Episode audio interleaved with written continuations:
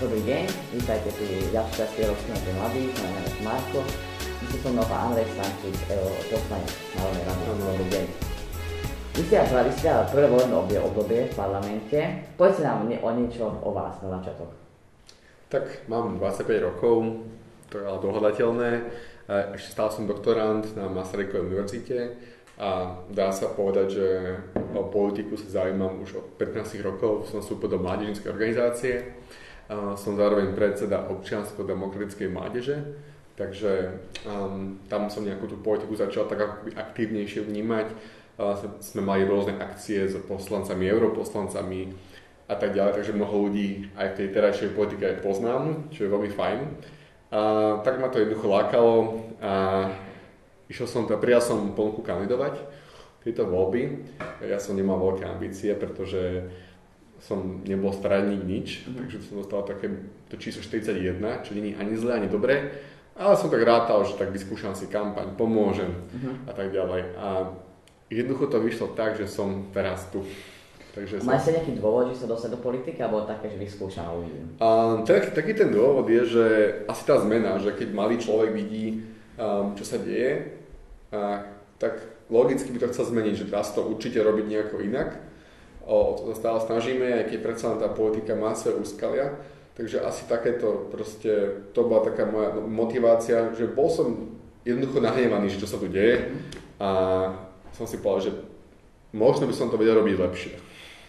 A to vás to motivovalo? Bol ste sám, alebo rodina vás nejako pomohla? Uh, rodina práve, že mama tá doteraz není úplne z toho nadšená, pretože mm. tá politika je stále vnímaná taká, že a tam sú kauzy a človeka to môže zničiť. Je to ako také ťaž, častokrát také balansovanie na, na takom tom lane, také povrazol lezectvo, že treba si dať pozor napravo, naľavo, spredu, zozadu, takže máme sa stále do, do, veľkej miery bojí, ale samozrejme ma podporovali v tom, pretože vedeli, že um, je to niečo, um, čo ma láka a zaujíma. Vy ste teda boli na kandidátke Olano, sa aj prekúškovali a vy ste, vy sa, vy sa, o sebe hovoríte, že ste liberál. Mm. Prečo práve Olano? Boli tam aj iné strany, ktoré boli možno viac liberálnejšie.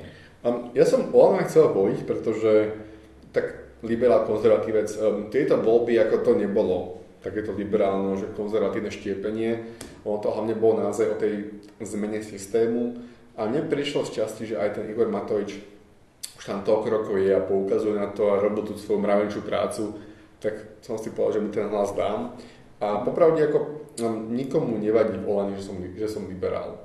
Uh-huh. Ja som úplne na začiatku ten prvý hovor, čo som dostal, či chcem kandidovať, uh, tak sa ma pýtajú, že... Uh, Michal Šipoš, uh-huh. teraz šéf klubu. Tak sa pýta, že či chcem kandidovať. A ja takže, no ale vám nevadí, že ja som liberál? Uh-huh. Nie, nevadí. Že stačí, že som slušný človek, nemal som nikdy nič s korupciou, s nikým som sa uh, nezaplietol a mám nejaký taký, že nejakú životnú dráhu, čo je fajn. Takže, takže nikomu to nevadilo a dnes ja tam nie som zďaleka jediný liberál, ja myslím, že 12, možno až 15, takže nie je to čisto konzervatívny klub, ako sa hovorí alebo interpretuje. Nevadilo vám, že vtedy ešte ma to spadá trocha ráznejšie, trocha iným spôsobom ako sa tí politici, to vám neprekážalo? Um, na hrubú dieru hr, hrubá záplata. Aha. Pretože áno, áno, že Igor Matovič má ten štýl politiky neštandardný, ale treba si povedať, že Slovensko nie je štandardná krajina. Uh-huh. Že dobre, akože v tej, z takéhoto politologického hľadiska tak Olano není úplne štandardná strana, ale keď sa zoberieme, tak na Slovensku pomar ani neexistuje štandardná strana. A, a ten systém, čím viac o tom viem, ako to tu funguje, tak tým viac zistím, aké to je neštandardné, jemne povedané. Si do, sa dostali do parlamentu s, s číslom 41. Mm-hmm. Aké, v čím ste, prečo ste presvedčili tých vašich voličov? Uh, no, ja som akože sa neprekrúškoval, ja by som potreboval 20 tisíc krúžkov, aby som sa prekrúškoval, lebo tam je 3% quórum. Um, takže mal som nejakých 3500 krúžkov, čo nie je úplne zlé že som bol v podstate neznámy človek. Um, ja som bol taký autentický cez tú kampaň, robil som rôzne aj také fan veci. Každopádne som, ako nerobím si ilúzie, že by som sa neprekrúškoval, pretože jednoducho um, nebol som známy, ľudia to berú ako, že mladý človek, to je fajn, ale nemá tie skúsenosti, nemá tú odbornosť, čo je pravda. Takže do veľkej miery za to, že, že som teraz tu, vďačím eh, jednoducho voličom a kampani, ktorú Igor Matovič viedol. Podarilo sa vám presvedčiť aj starších voličov, alebo to bolo len taká, taký mladší? Ale áno, aj starších voličov. Um, niektorí sa páči, že aj mali sa zaujímajú o politiku, že treba, aj oni to cítia, že treba takúto generačnú obmenu, pretože my mladí síce nemáme tie odbornosti, odbornosť, tie skúsenosti, ale nie sme zaťažení minulosťou. Jednoducho, ja v kľude vám môžem povedať teraz celý svoj život, ja, ja som tak bol som teraz študent a pracoval som ale, ale akože nikdy som s nikým pochybným sa nestretal, a ten morálny kompas mám nastavený dobre, žiadne, um, žiadne kauzy nemám, takže uh, v tomto je to aj výhoda a sme možno takí, že motivovaní a máme takú energiu, ktorú môžeme pretaviť potom do tej politiky. Ste na členom výboru pre európske záležitosti. Mm. Aké téme sa vy venujete? Ja sa venujem um, z hľadiska aj teda školy, tak je to hlavne teda zahraničná politika, hlavne EÚ, a potom energetika a teraz um, taká ako mladého človeka ma veľmi zaujíma téma akože budúcnosť, takže vzdelávanie, nové technológie a tak, pretože na Slovensku to veľmi absentuje a do, tomto, do tohto smeru sa chcem aj vzdelávať, aby som jednoducho mohol aby som vedel, ako pomôcť, pretože v tomto máme obrovské medzery a ja mám pocit, že ten vlak nám ešte neušiel, ale už nám uchádza a keď tieto voľby, tieto, tieto 4 roky nespravíme zásadné reformy, tak naozaj nám hrozí, že ostaneme nejakým Detroitom Európy. Chystáte nejaké zákony predložiť? Alebo ešte Rozmýšľam nad dvoma, tromi. Um, treba to prekonzultovať, pretože to sú zákony. Um, je aj komplikované, samozrejme je dobré ich správne načasovať, hlavne keď sú to zákony, ktoré sú také, že môžu byť kontroverzné. Mm-hmm. Takže mám také, mám dve, tri na mysli, teraz ich ešte nebudem hovoriť, lebo aby to nikto neukradol náhodou, náhodou a náhodou, ale um, rozmýšľam nad tým a mám nejaké stretnutia s ľuďmi, takže ja snažím sa. Ty sa vyjadrovať, že si vlastne liberál, volám, to nevadí. Mm-hmm. A ako prebieha komunikácia napríklad s pani Záborskou, ktorá je úplne inej um, Úplne paradoxne, uh, som si myslel tiež, že s pani Záborskou sa nebude dať hovoriť, lebo neviem uh, aká. Ale máme úplne že korektný vzťah, my sa normálne bavíme, mali sme diskusiu a ona používa ako pádne argumenty. Ja som samozrejme mal iné argumenty, úplne taká iná paradigma rozmýšľania, predsa len medzi tými liberálmi a konzervatívcami, tak je to jednoducho úplne akože iný, dá sa povedať taký myšlenkový svet. Mm-hmm. Že môžeme sa chápať, ale nikdy akože, ja chápem, že z čoho vy, um, ona vychádza, ale jednoducho to nie je tá pozícia, ktorú mám ja. Ale úplne sa, korektne sa bavíme, dokonca, dokonca si týkame, Um, ako za mňa je to ako rozumný človek.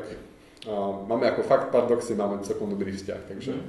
Nebojíte sa, že sa vám rozpadne klub počase, lebo sú tam liberáli, konzervatívci, je to úplne iné spektrum a čo sa nestane, ako to bolo v minulosti, celého mm. vidieť. No tak predtým sme ani neboli vo vláde, takže to bolo trochu iné, ale jasné, že tam tieto, tieto um, rozpravy sú, že či sa rozpadne klub, všetci to čakajú, tam sa zatiaľ rozpadol do SNS do veľkej mm-hmm. miery a, a Smeru, čo je také vtipné, nevadí. Um, tam tie diskusie, my sa otvorene bavíme o tých veciach a aj keď sa niekedy úplne nezhodneme, tak na konci dňa sme tam všetci išli kvôli tomu, aby sme bojovali proti korupcii. Takže tieto liberálno-konzervatívne tradície tam budú, sú v podstate vždy všade, keď hlavne keď nás je 53, tak to je obrovské množstvo, akože logicky sa tam nájdú ľudia, ktorí si nebudú úplne rozumieť ideologicky, ale stále nás spája tá jednotná myšlienka, pretože naozaj, keď počujeme o tom, čo sa tu deje, ako funguje ten systém, tak to je také lepidlo, že to plne prežije. Teraz sa predkladá parlamentný návrh o interrupciách mm. a vy osobne ho podporíte? Uh, ja tam mám viacero veci, ktoré som chcel diskutovať, ktoré, mm, pretože zásady to nie je nejaký brutálne represívny zákon a to, neomedzuje to ani to lehotu, čo pre mňa, je, pre mňa je úplne hlavné, aby ostal ten výber, slobodný výber pre ženu a tých 12 týždňov je podľa mňa rozumný kompromis. Um, tá téma je veľmi citlivá a ja vždy, keď nad tým rozmýšľam, tak um, chápem argumenty konzervatívcov, nakoniec vždy dojdem aj k tomu svojmu záveru, čo som mal predtým. Um, každopádne um, tam sú nejaké pár detailov, ktoré potrebujeme diskutovať, potrebujeme to diskutovať s odborníkmi, s lekármi a tak ďalej, že aké by to malo dopady, ale po, popravde tá cesta, že ísť skôr prevenciou ako reštrikciou sa mi páči, pretože na konci dňa by to vždy malo byť slobodné rozhodnutie žien. A keď týmto zákonom napríklad pomôžeme ženám, aby napríklad, že nebudú sa báť finančnej situácie až tak veľmi a si to dieťa ponechajú, že by ho možno chceli, len sa boja, že uh-huh. jedno s druhým, tak podľa by to bol taký win-win. Takže áno či nie? Uh, zatiaľ som tak neutrál, pretože sú to nejaké veci, ktoré si chcem diskutovať, ale keď sa ich diskutujú alebo sa zmenia nejakými pozmeňovákmi, tak um, môžem zahlasovať za. Pani Záborská hovorila aj v relácii na telo Markízy, hmm. že že ne, nevylučuje, že je možné, že podporí, že navrhne zákon, aký je podobný Polsku, teda polský model, mm-hmm. za ten by ste hlasovali, alebo nie? To nie, nikdy. Igor Matovič čas, častokrát vyjadroval, že predchádzajúca vláda podporuje rodinkárstvo mm-hmm. a mhm. teraz to tiež sa vidie, že to tam vlastných ľudí. Aký je náš názor na toto? Asi myslíte tých prednostov okresných. My sme to diskutovali na klube a naozaj tam bola reč o tom odpolitizovaní toho, len problém je to systémové nastavenie, že jednoducho to bola vždy politická funkcia, má to pod palcom minister vnútra. A čo nám chodili z, z regiónov hlasy ľudí, čo tam reálne robia, že čím skôr to musíme vymeniť, pretože tam sa jednoducho dejú veci, tam niekedy ten okresný prednosta je naozaj taký zemepán, tam má pod, pod sebou viacero úradov. Um, a to vytváralo obrovské také podhuby pre korupciu, ktoré začínalo na tom okrese až na úroveň štátu. Um, takže preto sme to spravili takto. A to výberové konanie bolo nastavené tak, aby ako samozrejme sú tam ľudia, ktorí sme nominovali my, ktorým dôverujeme. A zároveň, keď toho človeka vyberáme, tak tam je často aj 10-15 kandidátov a naozaj um, sa snažíme o tých ľudí grilovať a vybrať nie odborne, uh-huh. skúseného človeka, alebo tam nemôžeme dať človeka, čo v živote nič nemenežoval, ale aj charakterovo. Jednoducho ten človek nesmie mať žiadnu minulosť s korupciou, nemá, nemôže vedieť o nejakých toxických osobách. A hlavne sme sa dohodli, že um, zároveň, že zároveň proste nebudeme tolerovať do budúcna žiadne Znamená, že časť je takých, ktorí sú vaši, tak im hovoríte, že sú to mhm. vaši ľudia, a časť je, ktorí tú libovačku. Všetci, akože, pre, všetci. všetci. Mm-hmm. Takže naozaj ten proces je, že uh, v podstate každý poslanec sa k tomu môže vyjadriť a snažíme sa ako aj, aj poslanci z iných regiónov, to znamená, že um, tí, čo živote nepoznajú ten región, ale môžu z iných regiónov, akože napríklad. Aj iba z Olano, alebo sa tak? Z Olano. Mhm. Lebo tým, že sa, sa to rozhodlo po ministerstvách, to, že Saska má dozorné rady, uh, minister sme rodiny môžu mať uh, úrady práce a, a my a týchto prednostov, takže...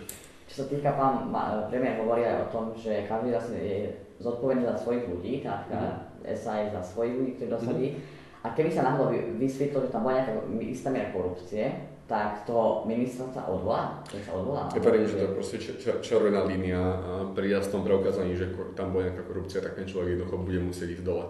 A aj keď, na, aj keď sa ukáže, alebo keď sa to dosvedčí?